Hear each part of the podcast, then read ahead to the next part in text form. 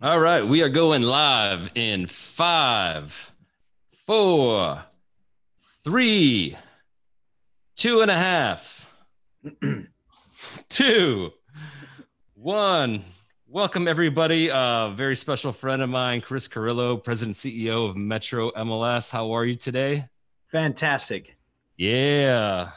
Yeah. It's good to stay positive, isn't it?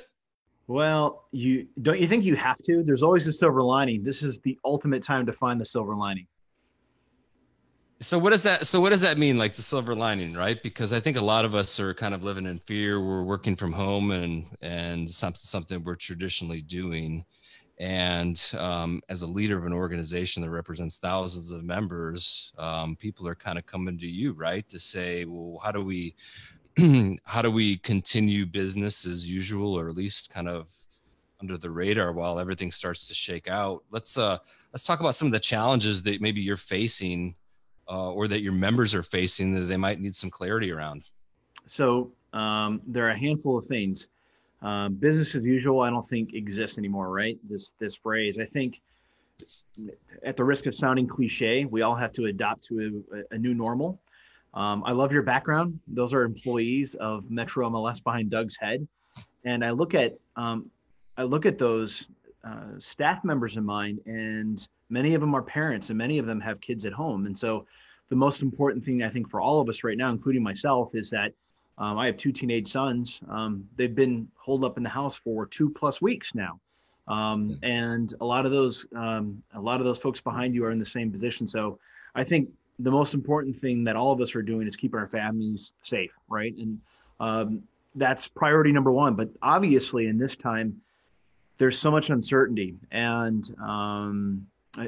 for example, in the state of Wisconsin, Governor Evers ordered of the safer at home, which is really a shelter-in-place order, came down and still deemed real estate essential. And so there are so many questions as far as what does that mean, and what is the behavior of organized real estate market, of the marketplace? What's it look like? And so many of our members are looking for, I think, leadership and guidance to say, how can I still conduct business, yet do it safer? And so I think we're trying to provide that leadership. I know our board of directors met this week and came up with some very bold initiatives that hopefully enables members in this time, but still addresses the obvious social distancing to minimize the spread of COVID-19. So, I mean, the question's a good one, and there are all kinds of different avenues we could follow on it. Yeah, you bet. And so when you look at, we kind of asked what type of business are we in, right? Are we in real estate sales, or are we in real estate service? And you can't serve who you can't sell, right? Mm-hmm. And so at a time where people are kind of unsure, I think now's the time to kind of start to serve, right? And in being able to serve, I'm just kind of curious, some of the ways that maybe you're reaching out to members, and then if there are some challenges that you're facing, maybe I can recommend some solutions that, that I've been talking about for years, or that maybe have come new that you can easily adopt. And kind of my motto with technology is free, cheap, and easy. Now, I don't advertise myself as free, cheap, and easy anymore. But the tools, right? The tools that are available are free, cheap, and easy. So kind of share some of the ways that you're reaching out to members right now. Yeah. So I think the what is perhaps a little bit more important than the how right now, but I'll talk about both. We send out an email blast on Friday morning. And depending on who you ask, the open rate, a good open rate varies from market to market. And I think our last check of 43% open rate within the first day. That blows away anything that we've sent out. So yeah. So what that tells me is, again, the marketplace is looking for leadership. They're looking for definitive answers in a world that is full of gray. They want black and white to say, what can I do and what I can't do going forward? So that means addressing some of the specifics, which, Doug, if you want to get into how our MLS and how ICMLS is handling this market shift right now, I'd be happy to get into that. But for us, I think providing clear, definitive answers is the most important thing. It's kind of like the metaphor, you build it, they'll come. If you offer it, members are going to want to consume those answers because they want to adopt that into their new normal so they can still transact businesses, because you can still do it in the state of Wisconsin. But for us, I think like everybody else, we've always done, I think, a good job trying to be proactive, moving beyond the boring email drip campaigns, obviously engaging in social media. In-person stuff isn't happening right now, but I think adopting to participating in town hall meetings with Zoom. And as an organization, you want to make sure that if you go and use Zoom, like we are now, that you purchase the upgraded package. That's not free, but it's worth it because you open up the queue and you're going to have hundreds of members point in. And I think there's nothing more frustrating than wanting to join something to get answers and hitting a 100 member cap. And that's going to happen in, you know, a matter of 40 seconds or so. Right. So making sure you have the bandwidth to address members. And I think because this situation is changing, not day by day, but hour by hour, it forces MLS organizations right now to be nimble. You have to be fluid. If you're an organization that says, well, we just don't move fast, you need to really look in the mirror and say, we need to adapt to the times because our members need answers quicker. Well, no doubt. I mean, even just for this meeting today, right? You know, I was just kind of seeing who's on Facebook of who can really, who's in a leadership position, who can make an impact to be able to share the right message at the right time. And I saw that you were on, and, you know, you were camera ready, right? You said 10 minutes. And so we were able to jump on here and just think about that for if a new piece of legislation gets passed, you know, you kind of want to be the first to be able to share that with people, right? If somebody hears it through somebody else, then, you know, kind of what does that say about your brand, especially if you're trying to be, you know, the market leader and member services. So, you know, I'd applaud you for being camera ready. And I'm sure, you'll figure out, okay, how do you make this a little bit better? And something you said interesting about upgrading to the pro package. Gosh, this was 2014. I encouraged a group to do this for their committee meeting, right? And we didn't get the pro package, and it ended in 40 minutes, right? So like if you have the free version and you're sitting there and then like at 41th minute, it just ends. Well, yeah, you got to upgrade the deal. So kind of one of those learning lessons that you would face. What about, so when we have some of these Zoom meetings, you talked about for, you know, you're having these town hall meetings, right? What about for member support? If somebody calls in, how do you kind of handle some of those tasks? So for 2 weeks now, we've had a change in posture at the MLS. Like I said, in Wisconsin, the order came in last week for shelter in place, a safer at home, whatever you want to call it. But a week before that, we implemented a half staff in person in the building, the majority or the rest working remotely from home. And thankfully, we were prepared for that. We implemented a new phone system last year, integrated in actually with the Arizona Regional MLS. And so we share a phone switch. It allows us to work remotely completely. So great. From a data integrity standpoint and from just an end member support standpoint, it's still seamless. We're still open for business, regular hours, whether somebody's physically at their desk or working from home. Members are calling in. The responses they get, they don't see a difference. Our bandwidth, our pipe going into the building is big enough to support VPN. So all of our employees have access to the network resources they need to be able to do their job. And so from a doing business, I think we were pretty well prepared, but obviously there are lots of things that we're doing now to operate in this new normal, because I think what members are looking for isn't just what we've always done, but they're looking for new answers. And so we're responsible to be innovative, just like they must be innovative right now to serve members.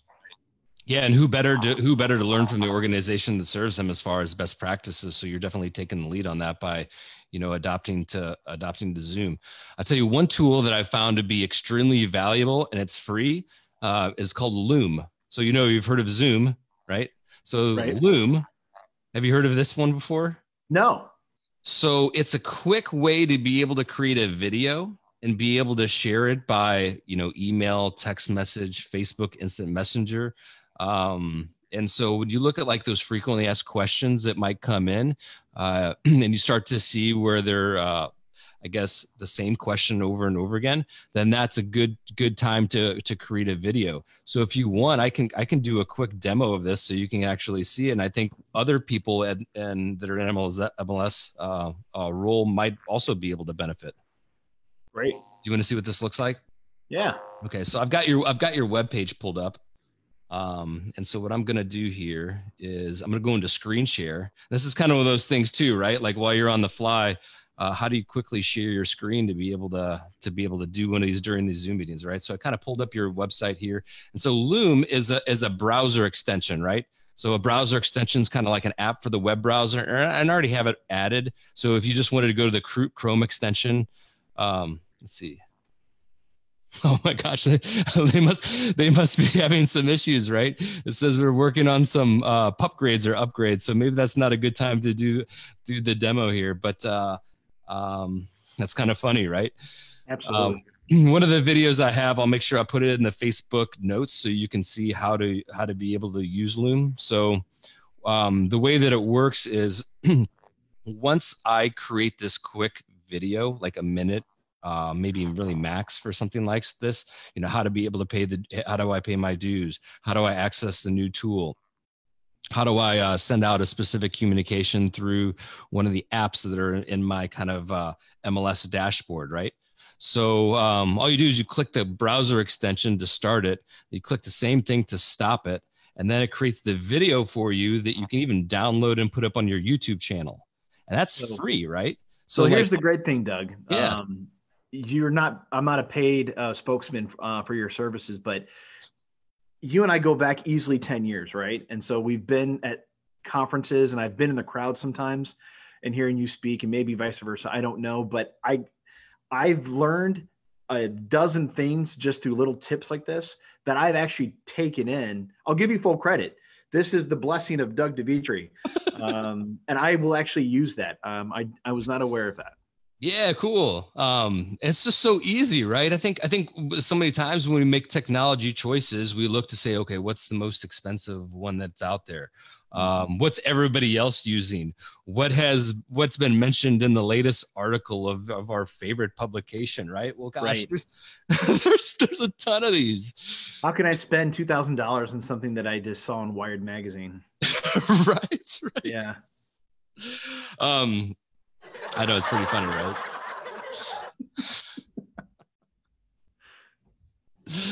So I know you'll use stuff like that. That's why I'm able to share it. So let me ask you this, like, what are some of the risks right now that you're seeing? The risks in not being able to connect with that member who kind of is on their toes, or they feel like there isn't, hope. Maybe they just got their real estate license and they're thinking, gosh, this was bad timing on my part. So you talked about in the beginning of this meeting, what is the silver lining? Here's what I've seen. I've seen some of the very best in partner organizations. Some of the vendors respond well to this because as MLSs, we know, right? We know the demographic of our member. We know what they're comfortable with. We know that they aren't always very comfortable with change. And what is required from everybody is change right now. You have to adapt to new and different practical ways to conduct business. So here's been my observation.